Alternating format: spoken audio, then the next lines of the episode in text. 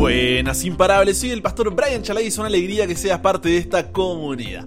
Hoy nos encontraremos con Dios en Salmos 96 al 101 para seguir creciendo nuestra relación con Él. Recuerda estudiar estos capítulos antes de escuchar el episodio. Este no busca reemplazar tu estudio personal, sino motivarte y enriquecerlo. Con eso dicho, ahora sí, conversemos. ¿Qué verdad aprendemos sobre cómo es Dios y su dirección para nuestra vida? Padre, muchas veces la motivación detrás de nuestra relación contigo es incorrecta. Y eso lleva a una relación totalmente frustrada, angustiante, desesperante, que llega al punto donde queremos desistir, no queremos saber nada, porque es agotador. Entonces Dios ayúdanos a evaluar cuál es la motivación de nuestra relación contigo. Y de esa forma poder tener la motivación correcta, que nos permita disfrutar de cada día, poder tener una mejor relación contigo. Nos entregamos hoy a ti, Dios, guíanos en este estudio, en el nombre de Jesús oramos. Amén. La motivación es un factor importantísimo en nuestras acciones, ya que es lo que nos impulsa, lo que nos mueve a realizarlas. Pero muchas veces la motivación detrás de nuestras acciones puede ser incorrecta en el caso de nuestra relación con Dios, una acción correcta, préstame tus oídos, una acción correcta con una motivación incorrecta puede hacer que la acción en sí misma sea incorrecta. Voy de nuevo, parece un trabalengua, no va. Una acción correcta con una motivación incorrecta hace incorrecta la acción. ¿Tiene sentido lo que estoy diciendo? Ahora, si tuvieras que reflexionar sobre tu propia vida y eres sincero, porque, a ver, para eso estamos, ¿no? ¿Cuál es la motivación detrás de tu relación con Dios? Y permíteme ayudarte en esta reflexión. Si la motivación detrás de tu relación con Dios es el miedo, todo lo que hagas será para no perderte o no ser castigado. Desistirás porque no soportas vivir con esa incertidumbre y prefieres disfrutar mientras puedas. Si la motivación detrás de tu relación con Dios es el resultado, en cuanto a tus intereses y los de Dios no estén en la misma página, si Dios no te da lo que tú quieres, dónde, cuándo y cómo lo quieres, o las circunstancias, sentimientos no están a tu favor, desistirás porque estás usando a Dios. Si la motivación detrás de tu relación con Dios es la responsabilidad, tu perseverancia estará atada a tu compromiso, fuerza de voluntad, dominio propio o esfuerzo. Lo haces porque debes hacerlo, porque se supone que un cristiano lo hace, porque siempre te enseñaron así en tu familia, porque no quieres fallar. Pero en cuanto no logras ese perfeccionismo que buscas, desistirás, porque no pudiste cumplir o porque parece demasiado para lograrlo. Si la motivación detrás de tu relación con Dios es el entretenimiento, entendiste todo mal. Porque Dios no busca entretenerte, busca edificarte. No busca que pases un rato agradable para relajarte, busca transformar tu vida. Por lo que si esto es lo que te motiva, suceden dos cosas. Primero, vas detrás de las iglesias, pastores o eventos que te entretengan en lugar de los que predican la verdad. Y segundo, como la cultura de la sociedad en que vivimos nos ofrece mayor entretenimiento, terminamos alejándonos de Dios. Si la motivación detrás de tu relación con Dios son las personas, tu fidelidad dependerá de la fidelidad ajena. Te doy algunos ejemplos de esta motivación. Voy a la iglesia porque mi familia lo hace. Mis padres siempre me llevaron. Voy a la iglesia porque allí tengo mi grupo de amigos de infancia. Voy a la iglesia porque hay un líder, un pastor a quien lo sigo a todos lados. Voy a la iglesia porque está la persona que amo. Voy a la iglesia porque me siento bien rodeado de toda esa gente. Pero cuando esto sucede, corremos el riesgo de que si pasa algo con tus padres, pasa también contigo. Si tus amigos se van, pierdes el interés. Si tu líder cae, tú caes con él. Y si la persona que ama ya no está, no hay por qué permanecer allí. Por eso muchas personas dejaron de ir a la iglesia durante la pandemia y se apartaron de Dios. Porque su relación con Dios no era individual, sino grupal. Y cuando ya no había más grupo, ya no había más nada. Si la motivación detrás de tu relación con Dios es la inspiración, tu entrega será irregular. Dependerás de algo que te inspire para poder permanecer. Pero en cuanto no haya eso que te inspire, desistirás. Algunas características de este grupo son Haces preguntas como, ¿me recomiendas un versículo o promesa que me levante el ánimo? Vives de eventos en eventos, por lo que tu fe solamente se ve impulsada cuando hay alguna conferencia, congreso, campamento. Tu único alimento espiritual, por así decirlo, son los posteos, historias, reels, TikToks, sermones de YouTube, meditaciones o audios de WhatsApp. Siempre buscas sentir solamente la presencia de Dios. Todo gira en torno al sentir. En un momento parece que te comes el mundo y horas, días, semanas o hasta meses después quieres desistir. Logras ver lo que sucede. Todas estas motivaciones tienen el mismo final, desistir. ¿Cuál debería ser entonces la motivación correcta? Primera de Juan capítulo 4, versículo 19 dice, nosotros le amamos a Él porque Él nos amó primero la motivación detrás de tu relación con Dios debe ser el amor. Porque cuando te das cuenta cuán inmerecido y grande es el amor que Dios tiene por ti, lo que estuvo dispuesto a hacer por amor a ti, no tienes otra respuesta más que amarlo. No por obligación, sino porque gracias a Él tienes vida. Y ese amor te lleva a una vida de adoración, no al revés. Y eso es lo que encontramos en los salmos de hoy.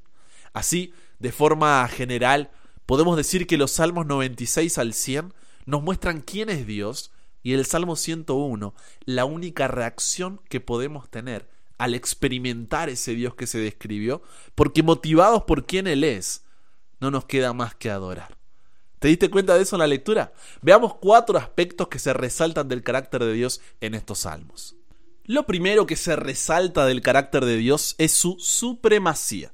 Salmos capítulo 96, versículos 5 y 6 dice, porque todos los dioses de los pueblos son ídolos, pero Jehová hizo los cielos. Alabanza y magnificencia delante de él, poder y gloria en su santuario. Muchas veces nuestros pensamientos sobre Dios son demasiado humanos.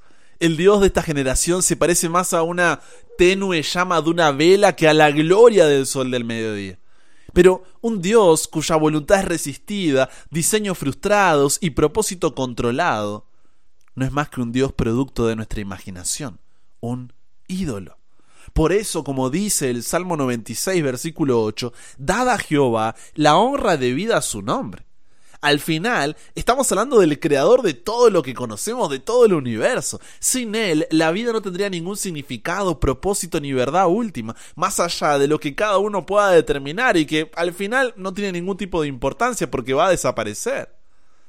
Entonces, el Salmo 100, versículo 3 dice, Reconoced que Jehová es Dios, Él nos hizo y no nosotros a nosotros mismos. Pueblo suyo somos y ovejas de su prado y el Salmo 97, versículos 7 y 9, haciendo referencia de forma figurada, A los dioses de las otras naciones enemigas, el salmista dice, avergüéncense todos los que sirven a las imágenes de talla, los que se glorían en los ídolos, póstrense a él todos los dioses. Porque tú, Jehová, eres excelso sobre toda la tierra, eres muy exaltado sobre todos los dioses. Lo segundo que se resalta del carácter de Dios es su justicia. Salmos 97, versículos 1 y 2 dice, Jehová reina, regocíjese la tierra, alégrense las muchas costas, nubes y oscuridad alrededor de él, justicia y juicio son el cimiento, la base, el fundamento de su trono. Al decir que Dios es justo, Estamos diciendo que él siempre hace lo que está correcto, lo que debe hacerse y en forma consistente, sin parcialidad ni prejuicio. No es que a veces sí, a veces no, no. Él es la referencia que nos permite diferenciar entre el bien y el mal. Incluso en los momentos más difíciles, donde a veces no podemos entender por qué.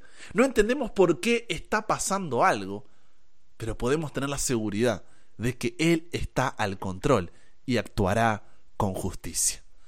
Por eso el Salmo 97 termina diciendo en los versículos 11 y 12, luz está sembrada para el justo y alegría para los rectos de corazón. Alegraos justos en Jehová y alabad la memoria de su santidad. Y el Salmo 98, versículo 9 agrega, juzgará al mundo con justicia y a los pueblos con rectitud. Lo tercero que se resalta del carácter de Dios es su misericordia. Muchas veces asociamos la palabra misericordia a la palabra gracia, como si fueran sinónimos, ¿no? Cuando en realidad no lo son. De forma simple podríamos decir que gracia es cuando Dios sí nos da lo que no merecemos. Misericordia es cuando Dios no nos da lo que en realidad sí merecemos. La pregunta es, ¿qué es lo que sí merecemos?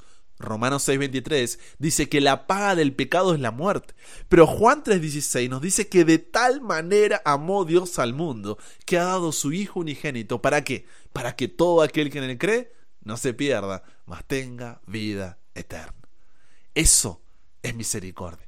Y Lamentaciones capítulo 3 versículos 22 y 23 dice que estas se renuevan cada mañana.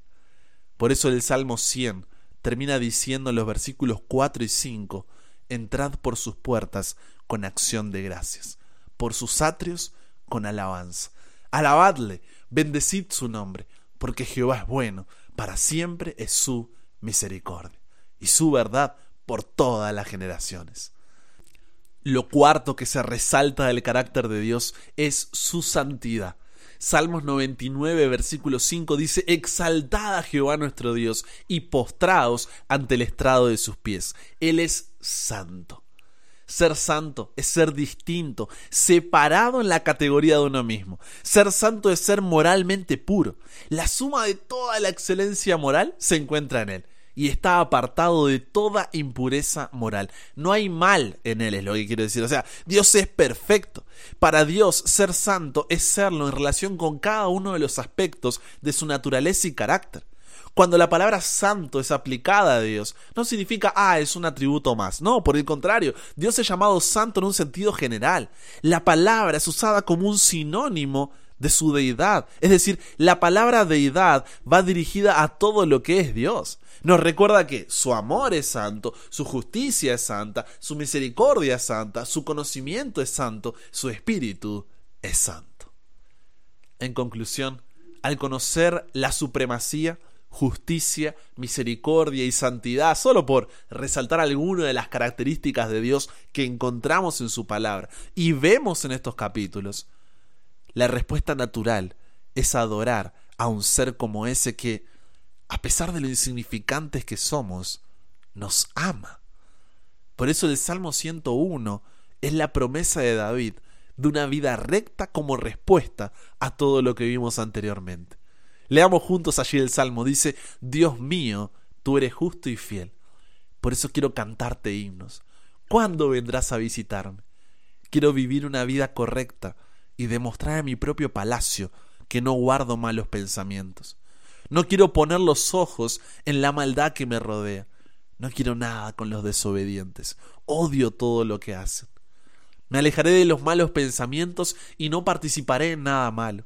No toleraré al que hable mal de su amigo. No soportaré a mi lado al que se crea más importante y más inteligente que los demás. Pero sí me juntaré con la gente obediente, Solo estará a mi servicio quien lleve una vida correcta.